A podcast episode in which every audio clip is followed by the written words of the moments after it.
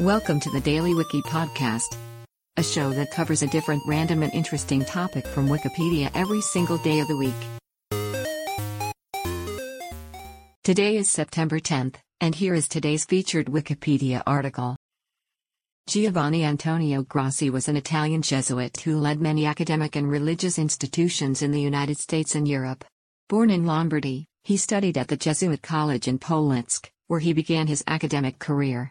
He was soon ordered to China as a missionary, but after traveling across Europe for two years attempting to secure passage, his orders were rescinded and he instead began teaching at Stonyhurst College in England.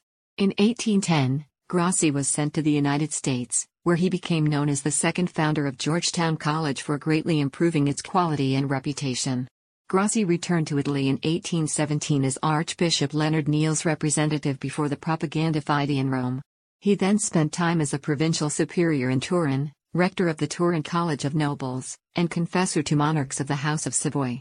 In eighteen forty, he became the rector of the Pontificio Collegio Urbano de Propaganda Fide in Rome. Today's featured article is provided by Wikipedia. You can find a link to the article in the show notes. Help support the podcast by rating us on your favorite podcatcher, or support the show on Patreon by visiting bit.ly slash the Daily Wiki.